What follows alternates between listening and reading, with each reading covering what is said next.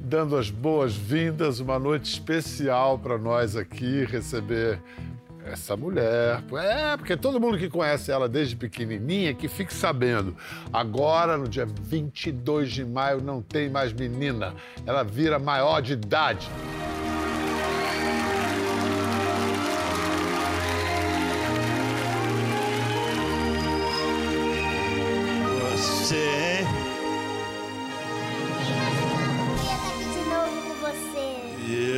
Você tá tão linda. Obrigada. Ah, cresceu, né? Cresci. Apresentadora, atriz, influenciadora, empresária. Ao completar 21 anos de vida, acredite, faz 18 de sua estreia. Começou cantando na TV aos 3 anos.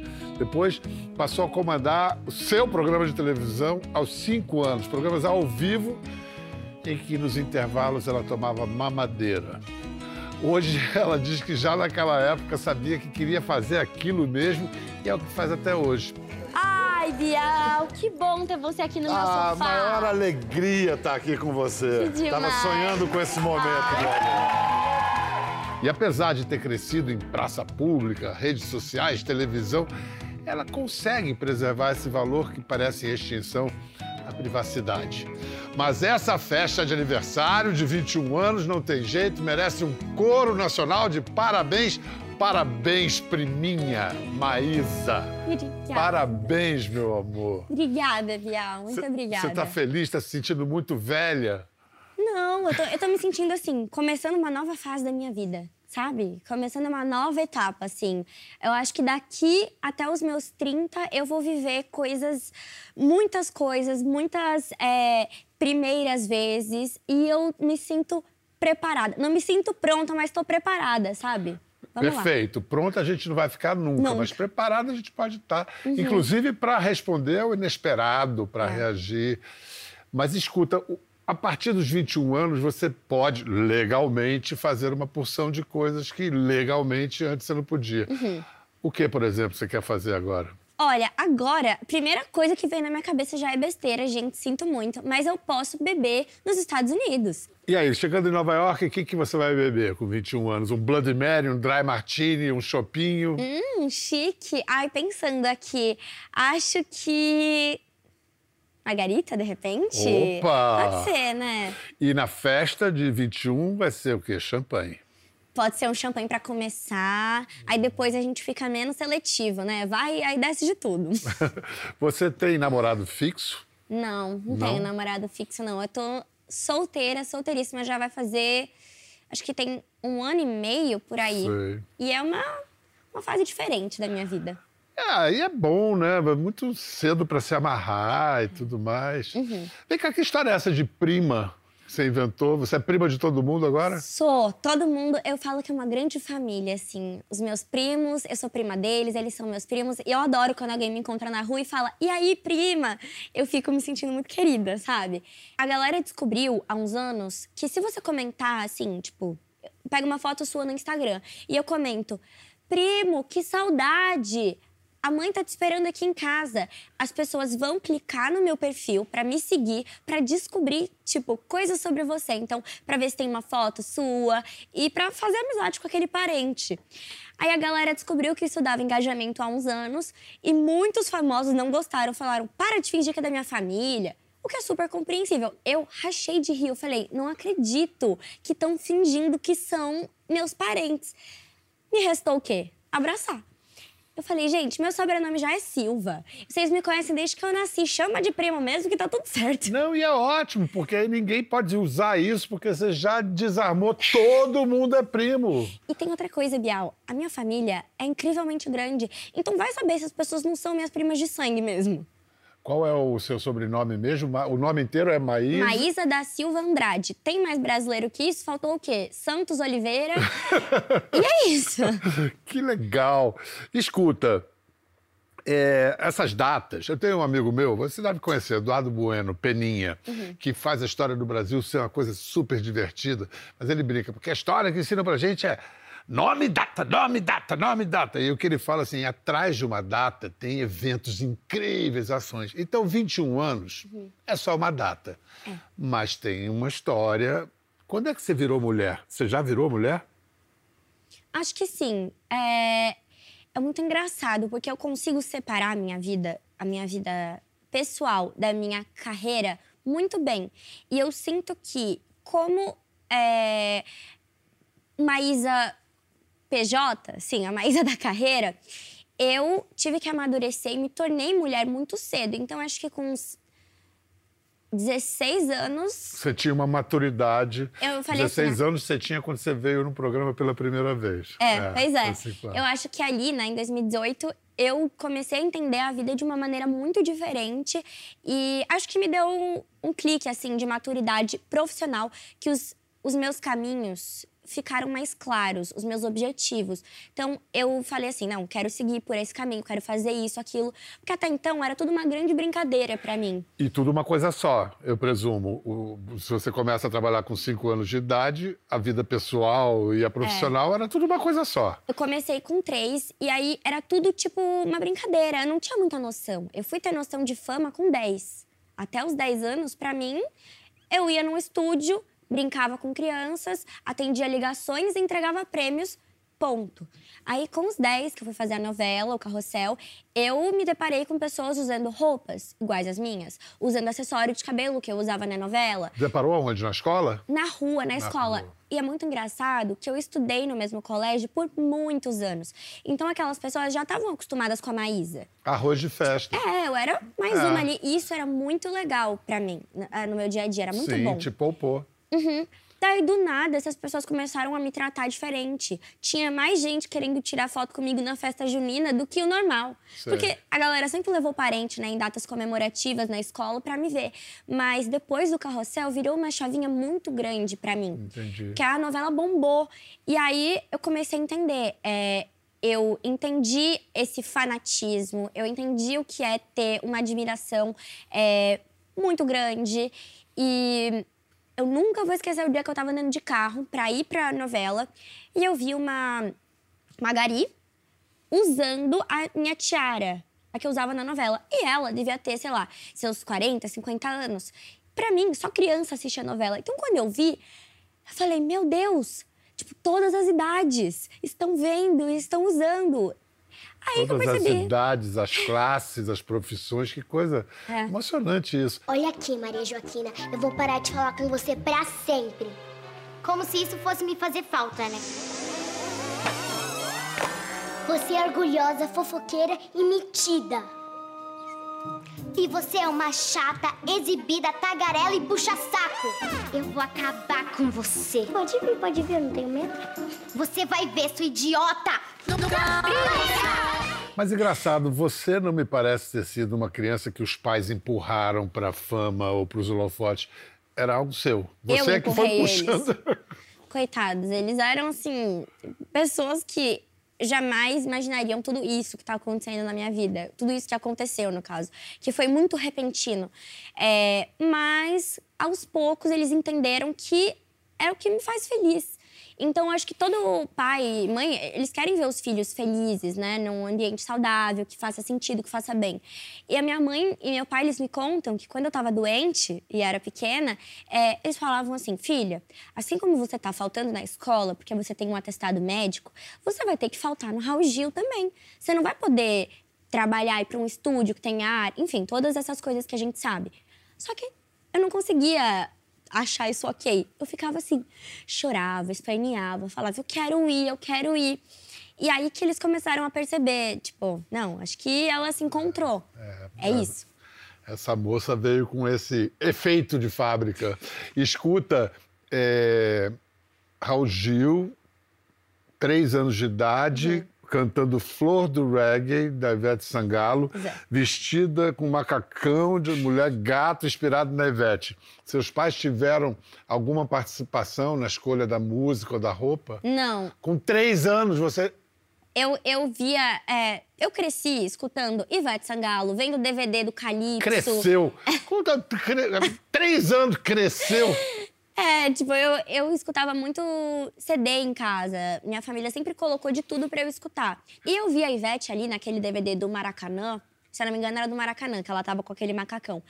E eu queria participar. Daí, quando me ofereceram, né, pra homenageá-la no quadro Homenagem ao Artista, do Raul Gil, eu falei, eu quero usar o macacão da Ivete.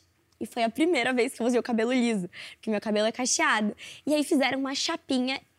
Pronto, Bial, na minha cabeça, aquele dia eu era a Ivete. Eu homenageei você com essa roupa. Não, mas olhe, você fosse flor. Você me cheira como se eu fosse flor. Você me rega. E pra você sofrer? E jogava meu cabelo, e dançava, e cantava. Até que a Ivete me pegou no colo e falou assim: Essa menina saiu de mim, eu não vi? Gente, eu vou mostrar. Eu fico impressionado toda vez que eu vejo. A Maísa, apresentadora infantil, lá no início, programas ao vivo. Vê se existe essa criatura. Eu era cantora antes de vir pra cá, não é, Silvia? Isso, isso mesmo. Aí agora, a Perfection sou eu, mas eu sou muito má nessa. Eu sou apresentadora de primeira classe. Gente, eu sou sincera. É, Aí você tinha quantos? Quatro. É, Cinco. cinco. Cinco. então a gente brinca muito. É um, é dois, é três e... Playstation, Playstation, Playstation, Playstation. Vamos lá, Playstation, Playstation, Playstation, Playstation.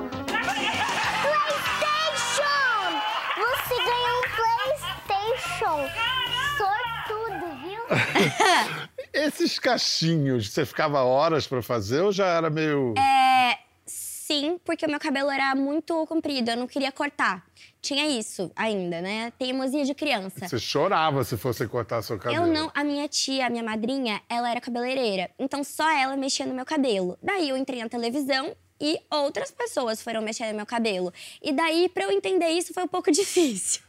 Daí eu falava assim, tia, não quero cortar o cabelo. Aí o que, que eles eh, tiveram a ideia? Eles enrolavam o meu cabelo com grampo pra ele ficar mais curto, prendiam um grampo na minha cabeça e aí só modelavam um cachinho. Então demorava, porque todo o processo de encurtar o meu cabelo eu, tinha, eu tenho muito cabelo até hoje, isso demorava duas horas. Aí, nessas duas horas, eu ficava jogando joguinho, eu aprendi a fazer cachecol com os dedos. Tudo que você pudesse imaginar pra parar uma criança na cadeira, me ensinaram. Gente. E você vendo isso hoje, você se vê ou vê outra pessoa? Quando eu assisto, eu penso que é outra pessoa, não parece que sou eu. Eu, eu fico tipo, ai, que bonitinha, que engraçadinha. Pois é, porque eh, em geral a gente, a gente muda tanto, né? Muito. E o que, que você vê nessa menina que já anuncia, anunciava a pessoa que você é hoje? É, eu falei ali, eu sou muito sincera. E isso até hoje. Se não com palavras, com o meu rosto. Tipo, os meus amigos falam assim. Cara, você tem que aprender a disfarçar, porque você não sabe disfarçar. Quando você não tá gostando de alguma coisa, você dá o seu sorriso de desconforto. Mas eu não consigo. É minha personalidade desde que eu era pequena. Escuta, para uma criança, assim, você tá no ar ou tá fora do ar, tá no estúdio, ah, valendo e tal, não tem muita diferença. O que, que você lembra mais? Acho que a maior diferença pra mim era que eu sabia, tipo, comando ao vivo ou gravando, porque os dois últimos blocos do programa eram gravados pra conseguir ir pra escola. Então não era ao vivo, porque era o horário que eu tinha que comer e estudar. Eu estudava à tarde. Só que nos bastidores, o estúdio era como se fosse esse. Sim. Eu ficava ou fazendo tarefa da escola, ou brincando com pônei. Tipo, eu chamava os câmeras, todo mundo ali do estúdio pra arrumar o cabelinho de pônei, de boneca comigo. Aí eu levava aqueles jogos, aquele jogo de fazer operação, e todo mundo brincava comigo. Então você lembra disso com muito mais Eu lembro detalhes. mu- muito mais disso, jogar dominó, dama, tudo que você puder imaginar. É- essa memória é muito mais vívida do que o que de fato eu fazia no palco. Eu só lembro porque tá, tá É, gravado. Do que foi ao ar. É. E, e é, é verdade que a própria Super Nani foi quem desmamou, tirou a mamadeira sua do- dos camarins? Sim. Cris, Cris Poli, né? Minha amiga Cris Poli. Um beijo, Cris. Que era uma super, Ela é. uma super Super Nani, É, né? ela é icônica, assim. Sim. E eu tinha medo, né, da Super Nani. Porque meus pais falavam, Sempre que eu fazia alguma coisa mal criada, enfim, eles ficavam, vou ligar pra Super Nani. E daí eu já ficava. Mas Cris Polly se tornou minha amiga, porque a gente dividia é, o nosso camarim no mesmo corredor. E daí, um belo dia, ela foi conversar comigo, né, pra entender. é, Ela era psicóloga, então, pra entender como era a minha vida, a minha rotina. E eu cheguei e falei pra ela: sabia que eu mamo na mamadeira? Porque eu sabia que isso era uma coisa que ela não admitia no programa. E sempre que ela via uma criança grande, vai, com sete anos é uma criança grande. Não é a idade de mamar na mamadeira. É, já não é mais a primeira infância, não é mais idade de mamadeira, não. Exato, exato. Ah. Aí eu cheguei pra ela e falei que eu mamava na mamadeira. E ela tentou introduzir o copo pra mim. Tipo, Maísa, troca essa mamadeira por esse copo. E aquilo virou meu pesadelo, meu pesadelo e eu parei de beber leite. Então a Super Nani radicalizou. Não- você não toma leite até hoje. É muito raro. É tipo um cappuccino aqui e ali, um chocolate quente muito, muito diferente. Vem cá. Não, não é um pouco chato todas as pessoas que chegam para você? Ah, eu te vi pequenininha.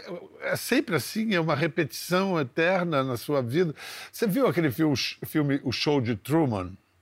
Do Jim Carrey? Sim, que, ele é- vive naquele lugar lá que ele abre. É, que é um Enfim, reality spoiler. show, todo Aham. mundo conhece a vida Sim. dele todo. Você se sente meio assim às vezes? Não, porque o show de Truman, spoiler, ele tá fechado ali, né? Ele tá no mesmo lugar. E eu nunca tive no mesmo lugar. Eu sempre tive a possibilidade, a- através da minha profissão, de estar em todos os lugares ao mesmo tempo. Mas estava todo mundo vendo você o tempo todo. Mas eu não tinha essa noção, entende? Acho que os meus pais fizeram um trabalho tão legal comigo. Não sei se é, não teve assim todo esse preparo. Eles não estudaram pra isso. Só aconteceu de uma maneira que eles souberam conduzir tão bem pra eu não me sentir como o Truman. Aham. Então eu nunca me senti fechada. Eu sempre me senti muito mais livre, sabe? Tipo, eu tenho várias possibilidades, eu conheço pessoas de várias idades, eu viajo muito. Então, esse lado positivo pesou muito mais. Aí, quando você fala, ai, não é chato, eu tô acostumada. É como, como uma pessoa que alguém chega e fala, ah, eu te peguei no colo. Pra mim, ao invés de ser uma vizinha ou uma tia, é o Brasil inteiro. Todo mundo te pegou no colo. E esse é o meu normal. É verdade, se uma criança nasce e as tartarugas andam no teto, é normal que as tartarugas andem no teto. É o que eu falo pra nasceu todo mundo que pergunta, tipo, ai, você não sente saudade da sua vida? Com A minha vida, a anos. sua vida é essa. É, tipo, com Esta três é a sua vida. É, é isso. É, é o que eu conheço. E eu gosto do que eu conheço, então Você é uma expoente da chamada geração Z. sou. E o que vem a ser isso? O que comem, como se comportam, como vivem, se reproduzem. Toda vez que eu vou em alguma agência, assim, ou fazer alguma palestra, sempre querem saber da geração Z, porque eu acho que estão vendo, né, o potencial no mercado, porque a geração Z já está no mercado de trabalho, são consumidores, são ditadores de tendência e é uma geração muito conectada com redes sociais em geral. É uma geração que está falando abertamente sobre causas é, ambientais, sociais e falando abertamente sobre saúde mental, porque ainda é um tabu, mas foi um tabu durante muito tempo. E é uma geração que reclama para marcas, que tem esse um poder maior. Acho que Uma geração que está transformando a moda. tá transformando a moda, tá falando sobre coisas que é, eram debates, acho que inacessíveis, né? Que pareciam que jovem não podia ter opinião sobre uma coisa X, Y. E a geração Z mostra que, através do celular, ela pode falar o que ela quiser para quem ela quiser. É um consumo consciente e exigente. Uhum. E, às vezes, exacerbado, né? Porque tem muito estímulo ali. É muito estímulo. A gente vê tudo. Aí vira o tribunal da internet. Julga tudo e condena imediatamente.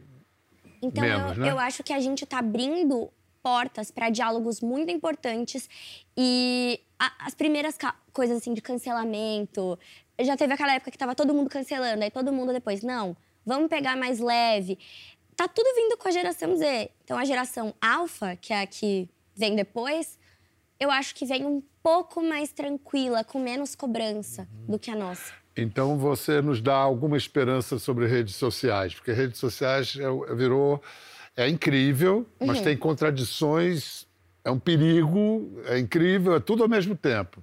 Olha, eu posso falar sobre a minha experiência pessoal, que é a seguinte: quando eu me vejo consumida por aquilo, eu fico. Eu apago o aplicativo do meu smartphone e fico um mês sem. Consegue?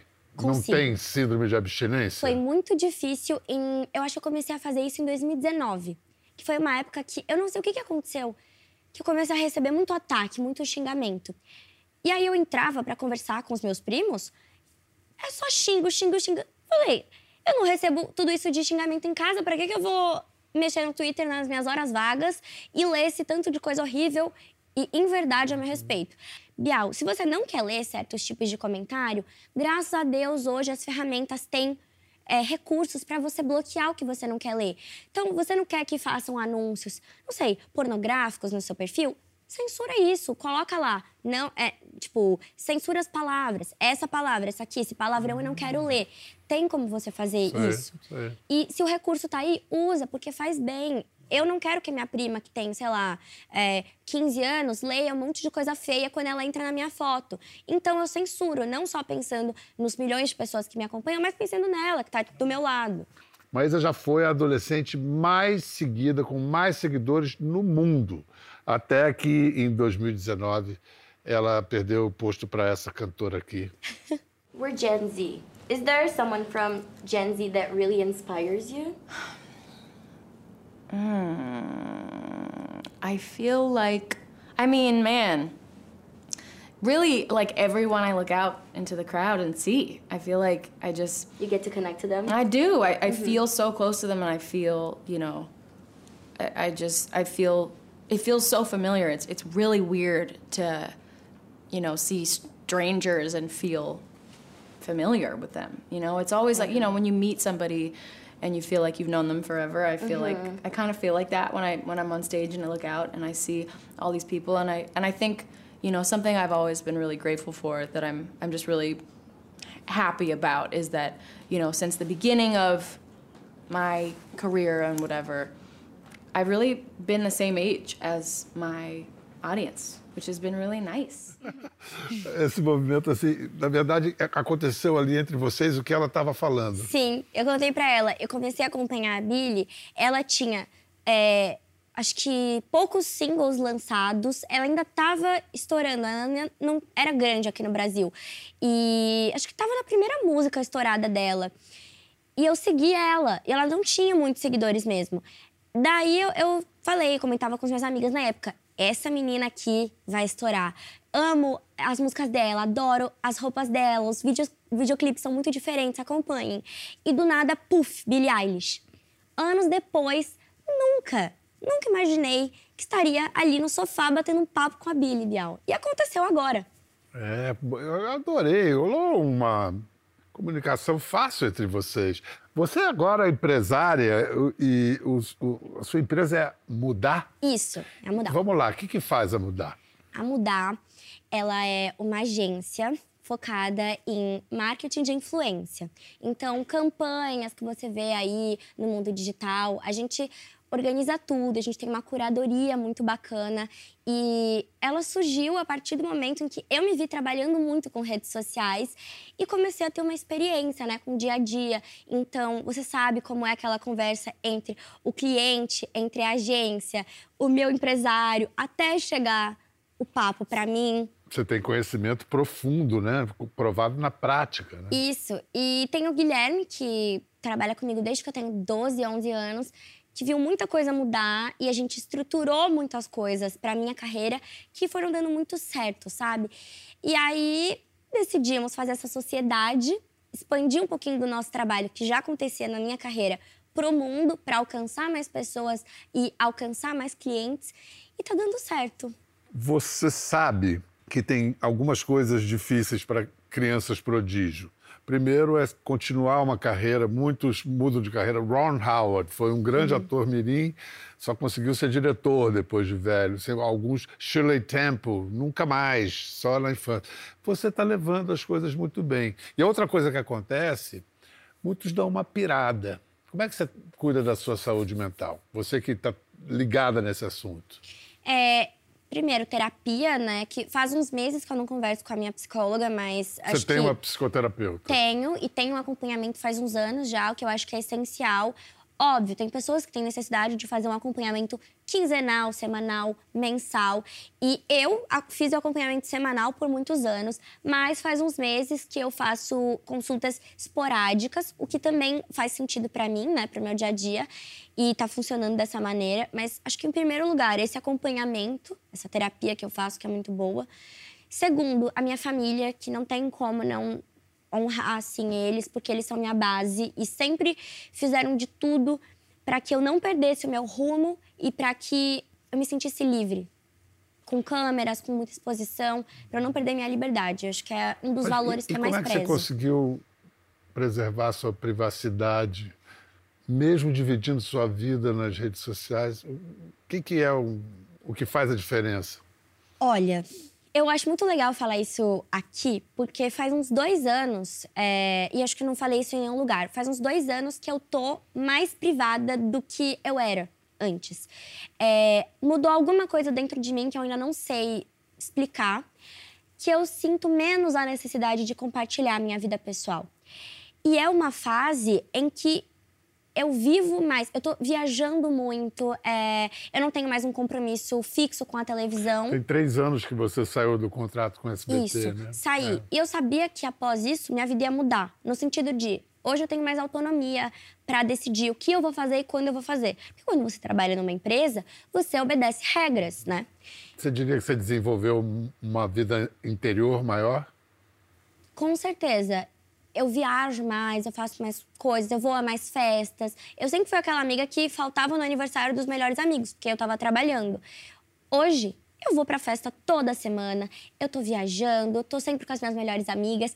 E não é uma coisa que eu sinto necessidade de compartilhar. Só que isso cresceu. E eu não decidi abrir pra galera. Óbvio, eles veem que eu tô postando uma foto, que eu tô numa viagem, tô com fulano, Uhum. Mas não precisa ciclano. postar tudo. Não preciso postar tudo. E os amigos, são amigos do show business também? Eu tenho, acho que a maioria dos meus amigos não é do, do meio, É, assim. isso, isso deve ajudar, né? Uhum. Tenho duas melhores amigas, assim, que eu considero. Na verdade, são três. Mas duas eu conheci através da minha profissão e uma conheci na escola, que tá comigo toda semana, que é a Júlia. E os meus primos sabem quem é a Júlia, mas a Júlia não gosta muito de postar tanto as coisas, ela não gosta muito de câmera. Se acostumou, mas não, não é a dela, assim. Vamos lembrar um momento de quando você veio aqui, foi 18, né? Foi. E que emocionou, eu me emocionei, todo mundo se emocionou, o Brasil se emocionou. A gente estava falando da poetas, seresteiros, namorados, correia, chegada a hora de escrever e cantar talvez as derradeiras noites de luar. Maísa falando sobre lua. Eu aprendi isso com a Lua, o que ele disse. Com? Bom, A Lua? é. Bom, Aprendeu com a o quê? Lua. A Lua. A lua? Aquela que está no céu? Isso aí, aquela lua que brilha lá no céu. Enfim, é. Bom, a lua. Você não consegue tirar uma foto da lua captar toda a sua perfeição. Então é uma coisa que só os seus olhos mesmo conseguem enxergar. Só se você for um fotógrafo profissional incrível com a sua super lente. Mas se você for um adolescente com um smartphone e quiser tirar uma foto da lua porque você acha uma coisa muito bonita, você não vai conseguir, você não vai ter êxito. Então eu aprendi com a lua que muitas coisas a gente só vai conseguir enxergar com os olhos. Que coisa mais linda. E hoje você já consegue fotografar a lua, né? É, eu vim aqui te falar isso, inclusive. Dois anos depois, eu. Por causa dessa declaração, É. Eu troquei de smartphone e descobri que eu conseguia tirar foto da lua. E assim que eu descobri, eu postei e falei pra galera, tipo, primos, olha o que aconteceu. Hoje eu consigo tirar uma foto da lua. E aí, quando eu fiquei sabendo que eu vinha pra cá, eu falei, preciso contar isso pro Bial, que hoje eu consigo tirar uma foto perfeita da lua. Mas seguindo esse essa coisa que eu falei, eu vivo a minha vida pessoal, sabe? Eu não sinto necessidade de compartilhar tudo e acho que esse é um dos meus segredos para me estruturar emocionalmente, para ter a minha saúde mental em dia, né, na medida do possível. é, todo mundo é meio doidinho, mas É. que a gente não se maltrate, né? Que a nossa loucura não nos maltrate nem maltrate a ninguém. E né? que a gente saiba que já é difícil lidar com julgamento no seu dia a dia. Dos seus familiares, dos seus amigos, já vai ter esse julgamento. Isso já pesa pra gente. Mas você ter esse julgamento de milhões de pessoas que nunca nem te viram pessoalmente, isso pesa muito mais. Isso vai acho que deteriorando a gente, vai pesando o nosso coração. Então, quanto menos você puder deixar isso te afetar e preservar as coisas que você acha legais, né, e necessárias, preserva. Além do que eu estava pensando aqui, ouvindo você, agora você falando que você fotografa a lua, que barato conseguir fotografar a lua. Mas que barato poder também só olhar para ela, né? São duas experiências, todas têm seu valor. mas Não precisa abrir mão de uma por outra, né? Não. Eu acho que a, a foto é muito mais rápida do que o tempo de, de ficar contemplando De contemplação. Isso. Mas tem um tempo que está um tic-tac na sua vida. Você é uma mulher fazendo 21 anos e você ainda mora na casa de seus pais. Você acaba de fazer um filme, Desapega, com Glória Pires como a mãe dela. E a história é da menina que sai de casa. Ah, tá só começando, Maísa, que delícia. Primeiro, que onda fazer cinema com Glória Pires, hein? Que escola, hein? Sua mãe no filme. Minha mãe, nossa, a Glória é Glorinha, incrível. Eu já admirava. é, Que foi atriz Mirim também. Exato. A É. gente trocou muito nos bastidores as experiências que ela teve quando começou. Acho que ela começou com três também. Três, Bem quatro. novinha. O pai dela era um grande ator, Isso. comediante. Ela é. me contou tudo, porque, óbvio, eu sabia quem era a Glória Pires, mas não sabia a vida inteira dela. Aí a gente trocava muitas experiências da nossa infância na- em frente às câmeras, e eu aprendi muito com Glória como mulher e também como profissional, porque ela é um show de sensatez, de generosidade, gentileza no set. Glória é uma máquina. Uma máquina. Ela é perfeita. É. Pode entrar. Nossa, filha, que isso? Deu a louca hoje? Tava na hora de passar um pente fino, né? Eu não vou poder levar essas coisas comigo pra sempre. Ah, mas. eh, Será que você não pode fazer isso quando voltar? Três anos passa tão rápido. Tem umas coisas que não fazem mais sentido pra mim. Olha isso. Não é isso que você ensina pras pessoas, dona Rita? Desapegar? Que atriz. Bom, e aí a história. Eu não vi ainda, infelizmente, o filme, mas a história, a sua personagem sai de casa, uma crise se desencadeia por causa disso. Tem uma crise para você não sair de casa agora? O que, que é? Sim. Na verdade, da minha parte, não da parte dos meus pais. Eu tenho rolando, Bial, já vai fazer o quê? Faz um ano que eu tô com a chave do meu apartamento. Você tem um apartamento Tenho. para chamar de seu. Detalhe, ele não tá construído. Tem um chão ali e tem uma escada e tem algumas divisórias, tem uma cozinha, mas ele não tem móveis, ele não tem piso, ele não tem energia. Mas essa é uma parte muito divertida de fazer, decorar o apartamento. Muito trabalhosa. que trabalhosa. É a minha Você é desculpa. preguiçosa, Maísa. É tanta coisa acontecendo, eu tenho que estar em tantos lugares ao mesmo tempo que eu fico pensando. Imagina, tem que. é, aí tem coisa da empresa, tem filme, tem série. Eu ainda tenho que ser uma boa filha. Aí eu vou ficar falando que cor de chão que eu quero, que cor de cama. Eu não sei escolher, é muito difícil pra mim. É. Está entre as coisas que você no início falou que vai fazer entre 21 e 30 anos. Está mais perto de 30 ou mais perto de 21? Mais perto de 21. Ah! Mas olha, Bial, a minha família acabou de mudar de casa. Aí eu falei, vou esperar um pouquinho, vou aproveitar essa casa nova, tem piscina. É. É, Por que não, né? um pouquinho mais. Como se eu já não tivesse ficado grudada assim com os meus pais durante dois anos na pandemia, eu quis estender um pouquinho mais esse grude, né? É, eles estão precisando disso, né? É, eles precisam muito mais que eu. Muito mais que você. Maísa, e quando você for inaugurar, sei lá, em 2056, quando você Para. mudar para essa casa, a festa vai ser em live para todo mundo ou só para os amigos mais íntimos? Não, amigos mais íntimos e poucas pessoas, que eu quero selecionar bem as primeiras, os primeiros convidados da minha casa, né? O tipo de, de gente que eu quero que frequente. Eu já falei, eu tenho amigos muito bagunceiros. Minha casa, se eu deixar, vai virar a casa da mãe Joana, a mãe Isa. E eu não quero permitir isso. Tem que ser todo mundo ali em ordem, limpa tudo, não faz sujeira. Ai, ai. Adorei te ver. Obrigada. Desejo todas as felicidades, tudo que você deseja, você merece, Maísa. Obrigada, Bial. 21 anos. Maísa, parabéns mais uma vez. Obrigada, e Bial. Todo o Brasil cantando assim, parabéns pra você. Parabéns pro Maísa. Ficou curioso para ver as imagens do programa? Entre no Globoplay. Até a próxima.